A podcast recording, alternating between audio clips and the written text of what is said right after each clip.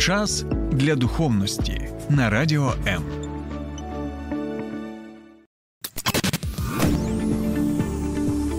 Біблія під іншим кутом.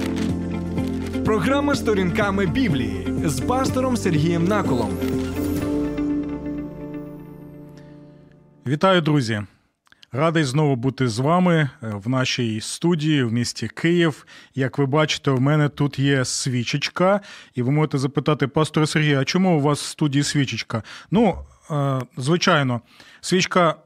Потрібна нам усім, так, тому що зараз такі часи в нас, що багато українців не мають світла в своїх квартирах або в своїх будинках. Це стосується і мене, і дійсно у нас зараз такі доволі важкі часи, складні часи. Але ця свічка зараз у мене в студії ще з однієї причини. Це свічка Адвенту. Тому я сьогодні вітаю вас з періодом церковного року, як назва якого Адвент. І ви можете запитати: Стоп, стоп, стоп, пасторе Сергію, що це ще за такий адвент? І, до речі, я не перебільшую, тому що дійсно до мене зверталися з запитаннями люди, і навіть з церковного середовища, е, і запитували: а дійсно, що ж таке адвент, з чим його їдять, і звідки взагалі там роги ростуть? Так, що воно таке. І сьогодні ми в цій програмі будемо дізнаватися, що ж то таке Адвент, чому ми дотримуємося Адвенту. Так, багато церков, як протестантських, так і католицька церква, греко-католицька церква, лютеранські церкви, там реформатські, пресвітеріанські церкви, баптистські, іванські церкви. Багато церков в Україні вже також святкують цей період Адвенту. Тому. Якщо у вас є запитання стосовно цього слова і стосовно того, що це взагалі таке, будь ласка, ви можете писати під стримом у мене на сторінці на Фейсбуці, а також е, долучатися до обговорення і на моєму каналі на Ютубі. Це Сергій Накол сторінками Біблії. Тому ми розпочинаємо. Що взагалі таке е, слово Адвент? Адвент це з латини перекладається як е, пришестя, так або прихід. І це період церковного року у цьому році з 27 листопада так він розпочинається, і завершується 24 грудням напередодні вже Різдва, коли ми разом з більшістю християн усього світу, так я ще раз підкреслюю, з більшістю християн усього світу, будемо святкувати день народження нашого Господа і Спасителя Ісуса Христа. І ось цей період церковного року він концентрує нашу увагу, коли ми читаємо біблійні тексти, пророчі тексти, тексти з Божими обітницями стосовно першого приходу Господа Ісуса Христа і другого пришестя е, Ісуса Христа. Ми побачимо, коли будемо дасть Господь дасть нам і і електроенергії, і дасть нам зв'язок, дасть нам все необхідне. Будемо разом з вами протягом усього цього часу читати тексти ці і розмірковувати над пророчими словами стосовно першого пришестя Господа Ісуса Христа, ну і звичайно, і стосовно другого пришестя Господа Ісуса Христа. І ми побачимо, чому ці давні біблійні тексти вони невід'ємно пов'язані також і з нашою долею, невід'ємно пов'язані з нашим життям тут на землі. і ми довідуємося, чому ми можемо отримувати втіху, надію в цих Божих обіцянках, про які ми будемо з вами читати. Тому, е, друзі, я ще раз нагадую, що ви можете долучатися до обговорення цієї теми.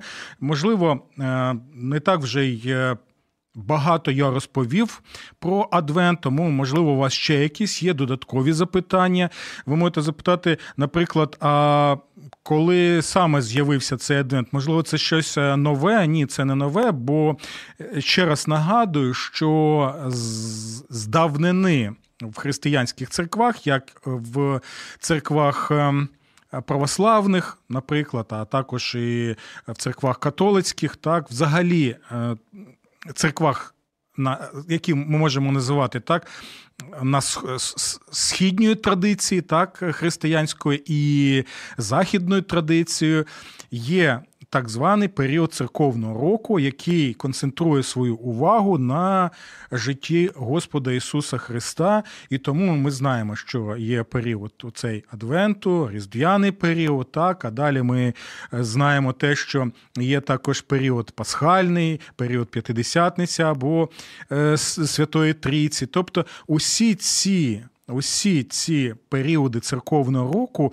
вони щороку так концентрують нашу увагу на тексти біблійні, щоб ми знову і знову могли бачити ось цю велику картину Божого спасіння, яку ми бачимо саме в священному писанні, починаючи від книги буття і завершуючи книгою об'явлення. І тому ми будемо з вами читати тексти святого Писання згідно так званого календаря читання святого Писання або адвент календаря, де щодня ви можете самостійно читати тексти святого Писання, так, які там є.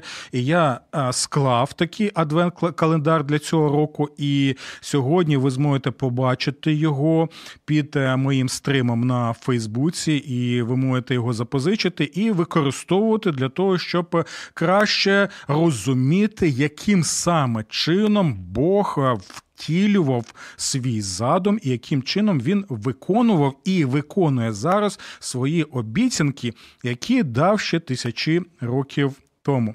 І також ще нагадую, що ви можете бути з нами не лише на моїй сторінці на Фейсбуці і не лише на моєму каналі Сергій Накол на Ютубі, а також слухати нас в Києві, Київській області на хвилі 89,4 FM. Ем. Тому, будь ласка, налаштовуйте свої радіоприймачі і е, долучайтеся також до наших програм. Добре, друзі. Я вже трошки вам розповів, що таке Адвент, розповів, що ми будемо робити е, разом з вами так е, протягом усього цього часу до Різдва. І я сподіваюся, що ці тексти святого Писання у ці холодні зимові дні і вечора зігріють наші душі, і наші серця будуть, немов ті, знаєте, е, свічечки, які будуть палати вірою, надією, любов'ю і впевненістю у тому, що Бог обіцяє нам. І давайте зараз ми запалимо першу свічку Адвенту це свічка надії. Бо надія і очікування має сенс, якщо вони вкоринені в Божих непорушних обіцянках. Сьогодні ми з вами прочитаємо три тексти з однієї книги, з першої книги це книга буття. І е, в цих трьох текстах ми розглянемо з вами три Божі обітниці. Важливі Божі обітниці, без яких і без виконання яких ми не змогли б отримати як подарунок від Бога Отця нашого Господа Ісуса Христа. Тому, якщо ви подивитеся на мій адвент-календар, ви побачите, що першим текстом у нас буде це. Третій розділ книги буття. Пам'ятаєте, що трапилося, коли люди зрішили, вони почали слухати першого пропагандиста, яким був Змій, замість того, щоб слухати батьківські батьківські слова Бога, так, який піклувався про них, і який дійсно надавав їм всі е, можливості для. Реалізації себе в Божому творінні згідно Божого задуму. Але, на жаль, сталася така трагедія. І ще раз нагадую про те, що проблема була не в тому, що вони з'їли ось той плід, який там був, і, до речі, я нагадую, що там мова не йде не про яке яблуко, і ми не знаємо, який саме плід там був, який вони з'їли. Суть не в тому, бо багато людей вважають, що що ж це таке, просто люди от з'їли там е, е, якийсь там плід, або у нас в Україні зазвичай кажуть, з'їли яблучко, і оце Бог так їх покарав жорстоко. Друзі, суть не в, цьому. Я нагадую, що Бог створив людей, і ми єдині у всесвіті, які створені саме за Божою подобою, за Божим образом. Ми на івриті це целем Елохім, це Божий образ. А бути створеним за Божим образом і мати такий привілей, це означає також можливість і здатність обирати добро і зло. І якщо б у нас не було такої здатності, так не було передумов для того, щоб обирати, і це було саме в цьому е- дереві то тоді ми не змогли бути саме створіннями за Божим образом і за Божою подобою. Це була умова необхідна для того, щоб дійсно ми могли сказати: так, ми Божий образ, і у нас є привілей, у нас є. Е, у нас є все необхідне для того, щоб відображати Бога у своїх відносинах один з одним і прославляти його таким чином. Тому це, друзі, не було просто так. Так, ми повинні про це пам'ятати. В той же час дивіться, коли. Гріхопадіння сталося, так, то Бог за своєю природою милосердного Бога і люблячого Бога не знищує людство так, наших прабатьків Адама Єву. Це важливий момент, тому що Бог міг просто знищити і сказати, вони порушили моє слово, вони а, зробили переступ, вони зробили гріх. Тому я просто, як справедливий Бог, який маю всі для цього можливості, я просто їх знищу і створю якихось інших людей. Але Бог так не робить. Він за своїм задумом що робить? Він е, звертається до людей, він першим. Е, починає шукати людей. Це цікавий момент, що не люди після гріхопадіння, грішні люди шукають Бога, а святий Бог шукає людей і запитує: Адам, де ти? Адам, де ти? Адам, де ти? Шукає. Тобто ініціатива знову приходить від Бога. І далі ми бачимо, що незважаючи на те, що Бог проголошує наслідки доволі трагічні для людей які склалися внаслідок їх гріхопадіння, у той же час ми можемо побачити якусь неймовірну, неймовірну річ. І ось на що я хочу звернути вашу увагу, це на буття. Третій розділ, 15 вірш, бо тут саме перша Божа обіцянка, без якої не прийшов би Господь Ісус Христос. Я покладу ворожнечу між тобою, між жінкою, між насінням твоїм і насінням її. Воно зітре тобі голову, або воно розчавить тобі голову, а ти будеш жалити його в п'яту. Чому це важливий текст? Це той вірш, який е, ще оці церкви називали першим Євангелієм або першу обіцянку про Спасителя Ісуса Христа. Чому це важливий настільки текст для нас і в чому його втіха? По-перше, якщо ми будемо уважними, ми побачимо цікаву річ. Якщо б людство самостійно, власними силами і за власною ініціативою оголосило б війну злу або змію у цьому випадку, то надії б жодної не було. Тому що людство не спромоглося протистати Змію злу в цій спокусі, так? І в той же час людство не може оголосити власними зусиллями війну злу. Чому? Тому що ми також маємо коріння гріха, про що буде йти мова і в наступних текстах книги буття, що показує, наскільки людство може бути з одного боку прекрасним і чудовим, а з іншого боку, яке воно може бути трагічно гріховним. Втіха, друзі мої, в тому, згідно цього віршу, що війну злу з самого початку оголошує сам Бог. Розумієте, що це означає? Це означає, що якщо Бог тисячі років тому оголосив війну злу Змієві, то він завершить свою справу остаточно, і перемога буде саме за Богом. Що це означає? Що у нас може бути не лише впевненість в тому, що усі прояви зла, які ми бачимо зараз в наші часи, і ця війна, так, яка йде навіть під знаком Z, так, З, зло, і багато інших проявів, воно дає нам втіху, впевненість, що люди, які борються зі злом, вони на боці саме Бога, бо Бог оголошує війну злу. так? І е, по-друге, те, що тоді в нас є мотивація тут і зараз. Бути з Богом, слухати Бога, а не так, як робили наші прабатьки Адам і Єва, керуватися Божим Словом і розуміти, що є добро, а що є зло не з нашої точки зору, не з точки зору пропагандистів, а з точки зору нашого творця, який бажає нам добра. Бо якщо б він не бажав добра любству, то ми б не отримали це 3.15 буття, де Бог оголошує війну злу і обіцяє, що прийде Спаситель насіння жінки, який розчавить голову змію.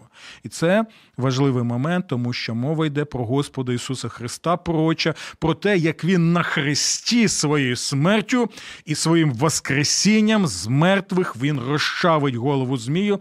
І що навіть зараз, якщо і йде ця духовна війна, то ми повинні розуміти, що сатана стародавній Змій він вже отримав поразку саме на Христі і Воскресінні Ісуса Христа. І зараз Ісус, як каже пророчий Псалом, і як е, каже, наприклад, апостол Павло, коли розповідає про тілесне, реальне, буквальне Воскресіння Господа Ісуса Христа, Він вже. Сидить на престолі, він вже царює, поширює своє царство, і як там е, в Псалмі і у апостола Павла в першому Коринтянам ми читаємо, що він буде царювати до тих пір, поки не покладе усіх своїх ворогів під свої ноги. Так, і тому. У нас і може бути впевненість, так, але ця впевненість, друзі, я ще раз наголошую на цьому, коли ми кажемо добро переможе зло, так, то ми повинні розуміти, що таке добро, а що таке зло. Як ми зможемо це зрозуміти? Лише від Творця. І далі усе буде добре, коли ми кажемо, в чому, як ми можемо сподіватися, що все буде добре? Чому саме? І ось біблійне оповідання нам каже: якщо ми з Богом, якщо ми покладаємося на Бога, якщо ми слухаємо Бога, якщо ми звертаємося до Бога, якщо ми живемо з Богом, так, то тоді дійсно в нас може бути ця впевненість. І тоді дійсно ми можемо сказати, що якщо я з Богом, то я тоді належу до чого? До роду, який з самого початку ми читаємо в книгі Буча, це рід праведних, а є рід неправедних. Рід праведних це всі ті, хто надалі будуть так. Авель, наприклад, ми знаємо там Сив, і далі ми бачимо цю лінію, яку, про яку читаємо в книзі буття. І в той же час ми бачимо лінію Змія або насіння, Змія, яка втілюється в конкретних людях. І от, друзі. Це важливий момент, який ми бачимо в третьому розділі на початку книги буття. Бог дав обіцянку і він її виконує. Більше того, коли ми читаємо книгу.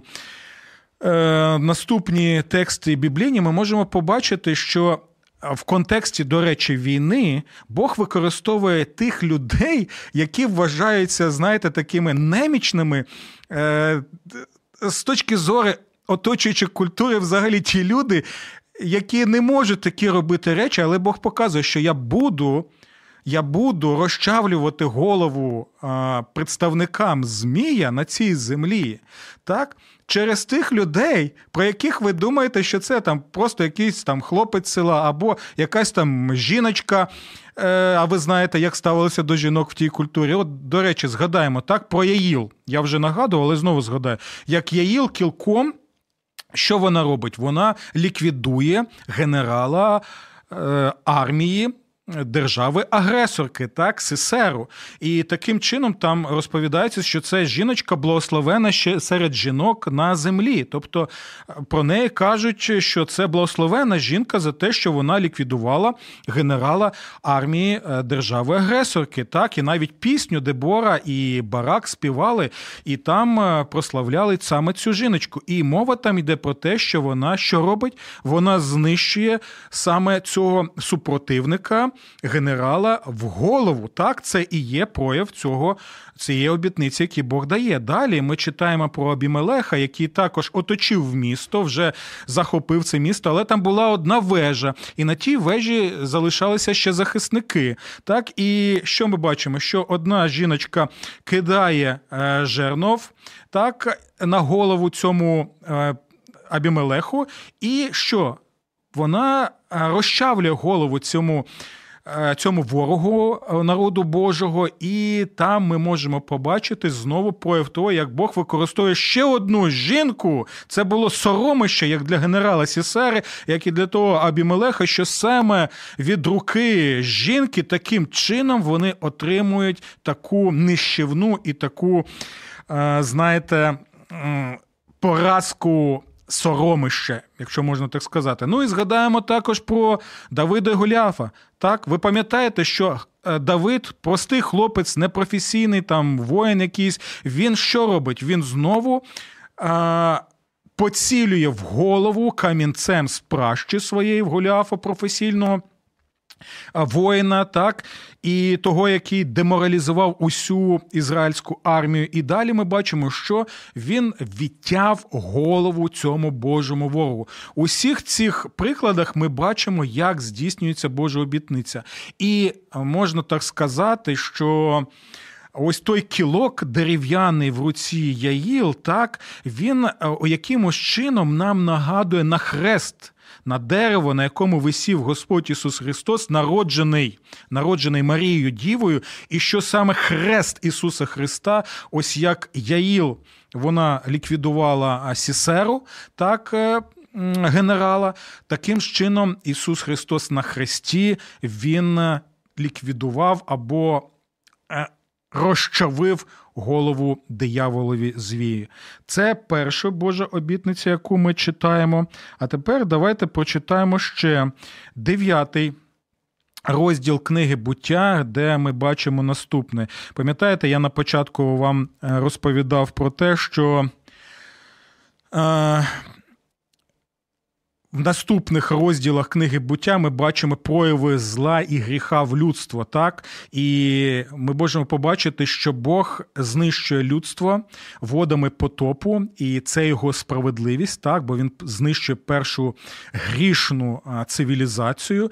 Це прояв його справедливості, але в той же час ми бачимо прояв і милосердя Божому. В чому саме? В тому, що він спасає Ноя і його родину. Це виключно Божа благодать і Божа. Божа милість, коли він спасає цих людей. Бо далі ми можемо побачити, що ці люди також були грішні, так, і навіть ті, які перебували в ковчезі. І от в дев'ятому розділі ми читаємо вже про. Божий завіт з Ноєм, так, який Бог уклав з Ноєм після того, як потоп вже був завершений, і вони опинилися на горах Араратських. І чому важливий цей завіт? Тому що цей завіт також є Божою другою обітницею. Бог обіцяє, що він буде підтримувати усе творіння, так і піклуватися про усе творіння. Тобто, усі ці процеси, які відбуваються, які там ми читаємо, читаємо так, що і холод, і спека, там літо, осінь, е, зима, там ем, весна, е, дощі, сніг, який ми зараз можемо бачити зараз з дощем. Це це, до речі, все це прояв саме цього завіту, який Бог уклав, і це непорушна обіцянка, що Бог буде підтримувати нашу планету, буде підтримувати так, щоб ми, як людство, не були знищені цілковито, як це відбувалося в потопі що Бог буде піклуватися про людство в цілому і про майбутні народи. Це важливий момент. Чому? Тому що, друзі, тепер дивіться, чому важлива ця Божа обітниця, чому важливий цей завіт Божого зберігання творіння і людства. Тому що в одному з цих народів, послухайте уважно, в одному з цих народів і з'явиться ось те насіння жінки, про яке йде мова в третьому розділі 15 вірші. Саме це насіння жінки, яким є хто? Господь Ісус Христос. Тому Бог вірний своїм обіцянкам. Якщо він на початку обіцяв, що буде це сім'я, і воно. Е, що зробить? Воно розтрощить голову Змієві, то якщо Бог знищив би все людство в потопові, то звичайно би він би не виконав цю обіцянку. Тому він підтверджує ще це чим він підтверджує саме завітом з Ноєм. Ось чому ця друга обіцянка також настільки важлива, і ось чому вона є непорушною обіцянкою. Ось чому, як коли ми розмірково над цим всім читаємо про ці всі події, які відбувалися, то ми можемо бути впевненими, що якщо Господь нам дає обіцянку, так і проголошує війну злу, і в той же час каже, що я буду підтримувати творіння, я буду піклуватися про людство, тому що прийде Спаситель, в якому, в якому усі народи зможуть отримати спасіння завдяки не нашим зусиллям, а завдяки тому, що обіцяє нам Бог. Я бачу, у нас є коментар від е, Дена. Ден пише: радий вас бачити. Дене, радий і вас бачити. Також долучайтеся до нашого прямого ефіру або на Фейсбуці у мене під стримом, або на моєму каналі. На Ютубі Сергій Накол. Напишіть, будь ласка, чи ви згодні з тим, що ми розглядаємо, чи не згодні, чи це для вас е, має якесь значення, чи ні, яким чином це для вас стосується особисто можете написати або навіть зателефонувати до нас до студії. Ви можете бачити номери телефонів у нас на екрані. Добре, ми розглянули з вами вже дві божі непорушні обітниці збуття третього розділу і також збуття дев'ятого розділу. І ще тепер важливий. Текст книги буття це 12 розділ. Чому він важливий? Тому що дивіться, друзі, перед цим подіями, які е, описані в 12 розділі, ми читаємо ще про Вавилонську вежу. А це цікавий момент. І я е, також закликаю вас сьогодні прочитати всі ці розділи для того, щоб краще розуміти, про що йде мова. Дивіться, історія про Вавилонську вежу, вона показує нам, що сини людські не здатні я я ще раз підкреслюю, не здатні власними зусиллями, що дістатися небес, бо вони хотіли це зробити так, яким чином? Побудувавши башту до небес, щоб зробити себе собі ім'я. Я, я, я, я. Не Бог, а я на верхівці знаходжуся цієї башти. Так? І друге, що людство власними зусиллями не лише не може дістатися небес, але й побудувати небеса на землі. Чому? Тому що я нагадую, що згідно пророчих текстів, Божий сад він знаходився на горі. І ось ця Вавилонська вежа, вона була, знаєте, своєрідною такою копією того втраченого раю, який людство втратило з причини свого гріхопадіння. І людство тепер. Акумулює сили, щоб зробити, знаєте, таку штучну копію раю, який вони отримали від Бога, і щоб на верхівці був я не Бога, а я людське, що відображало що ось ту стародавню брехню пропагандиста диявола сатани, що будете як Боги, так будете на верхівці ось цього раю. І ми можемо побачити, що Бог робить і показує, друзі, так, е, трошечки попустіться. Я вам нагадую, хто ви є і на кого потрібно покладати надію, не акумуляти усі свої. Не акумулювати всі свої сили, зусилля для того, щоб побудувати штучний рай, щоб дістатися небес, або створити цей рай на землі, який буде стояти на землі, а щоб покладатися на мене. Тому історія про Віфлеємський хлів показує нам, що в Сині Божому в Ісусі Христі небеса сходять на землю. Ви бачите, що відбувається? І чому ми маємо цю історію про Віфлеємський хлів, коли в Сині Божому небеса сходять на землю? Ось ми підходимо до 12-го важливого розділу книги буття і до третьої Божої обітниці. Чому? Тому що після історії про Вавилонську вежу ми читаємо про те, що Бог обирає людину Авраама. Не Авраам шукав десь Бога. Ні, тут мова про це не йде взагалі. Бог обирає Авраама і каже йому, що в твоєму насінні, в твоєму нащадкові. А ви пам'ятаєте, що його дружина вона не могла завагітнити. Це була проблема. Але Бог каже, незважаючи на це, я дам тобі насіння, я дам тобі нащадка, і надалі в ще більшому твоєму нащадкові будуть благословені хто? Усі народи землі. І знову ми читаємо про усі ці народи землі. Чому це настільки важливо?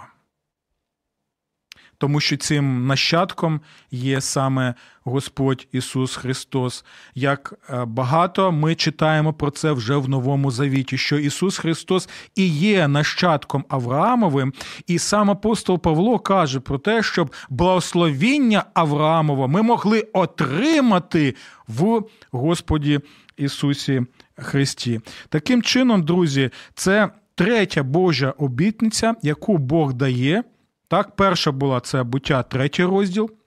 Що е, буде насіння, яке розчавить голову змію. Друга обітниця це дев'ятий розділ буття, де Господь укладає завіт і Е, дає обіцянку, що я буду оберігати людство, бо в одному з тих народів з'явиться цей Спаситель. І третє, вже ми можемо бачити, як Бог дає обіцянку Авраамові. Далі вже ми читаємо про те, як Бог також укладає завіт з Авраамом і дає йому обіцянку. І згідно тому завіту, Бог каже: якщо я порушу цей завіт, то нехай я буду знищений, як будуть зараз ось знищені жертовні тварини яких ми розсікаємо для того, щоб ратифікувати цей завіт. Тому усе це, друзі, доволі і доволі серйозно. Будь ласка, ви можете написати в коментарях, що ви думаєте стосовно розгляду цих трьох основних е, божих обіцянок. Чи можете ви сказати, що вони надають вам сил, наснаги, впевненості, втіхи, надії на те, що якщо Бог виконує ці обіцянки в Ісусі Христі, то Він виконує ці обіцянки і буде виконувати виконувати надалі. А чому це важливо? Дивіться. От стосовно цієї третьої обіцянки. Одна річ дати обіцянку, а інша річ її дійсно що зробити? Виконати. Ми, як люди, можемо давати багато обіцянок. так? Наприклад, е, пам'ятаєте, як там декілька пропагандистів в просто запевняли, що Херсон це русський город, і он навсігда в Росії. Так запевняли так палко, так впевнено. Але бачите, що трапилося. Я, до речі, ось повернувся з Херсону і можу сказати, що Херсон це вже Україна. Тобто ми можемо давати багато обіцянок різноманітних, але ми, ми їх не здатні виконати. Так, а тепер дивіться. Бог дає обіцянку за тисячі років до наших от, до наших часів. так? Бог каже Авраамові, у якого взагалі не було е, дітей своїх власних. так? І ми, зна, ми знаємо, що вони зробили декілька помилок з Сарою, щоб самостійно якось зробити собі дитинку, і нічого в них е, не вийшло у цьому питанні. І Бог дає обіцянку Аврааму і каже, що в твоєму нащадкові, так, в твоєму нащадкові будуть благословені усі народи. І от це відбувалося за тисячі років до наших часів. А тепер дивіться: якщо Бог дав обіцянку і виконав в Ісусі Христі, то тепер ми бачимо, як відбувається саме реалізація. Цієї обіцянки. Ви можете запитати, яким чином? А от тепер подивіться, скільки мільйонів людей слідують за Ісусом Христом, вірять в Ісуса Христа. Так, коли у людей є жива віра, так, а не лише коли людина просто каже, ну там може щось є, так як, на жаль, багато українців е, кажуть. А коли є жива віра, дивіться, в усіх народах, в усіх племенах, подивіться на нашу земну кулю. е, Усюди є люди, християни. І більше того, я вам скажу таку цікаву річ. У відсотковому від, відношенні християнство зараз поширене набагато більше, ніж будь-коли за увесь час свого існування. Про що це каже? Про те, що якщо Бог дав обіцянку, що в Ісусі Христі. В нащадкові Авраама будуть благословлятися всі народи, тобто всі люди з усіх народів, які вірою покладаються на Ісуса, щоб не загинути, а мати життя вічне, то це і відбувається зараз. І навіть зараз те, що ми звертаємося до вас в цій програмі сторінками Біблії, є також проявом, так, і свідченням, і можна сказати, навіть ну, своєрідним доказом того, що ось та обітниця, яку Бог дав Авраамові тисячі років тому, вона здійснилася в Ісусі і здійснюється прямо зараз в наші часи. Дякую, друзі, за те, що ви були зі мною. Я сподіваюся, що ми зможемо з вами зустрічатися протягом усього адвенту, щоб і далі вже розглядати ось ці пророчі тексти і Божі обіцянки, які він дає людству усім тим, хто вірою покладається на нього. Благословенного вам адвенту і до нових зустрічей в програмі сторінками Біблії на радіо М. Сподобався ефір? Є запитання або заперечення? Пиши радіом.ua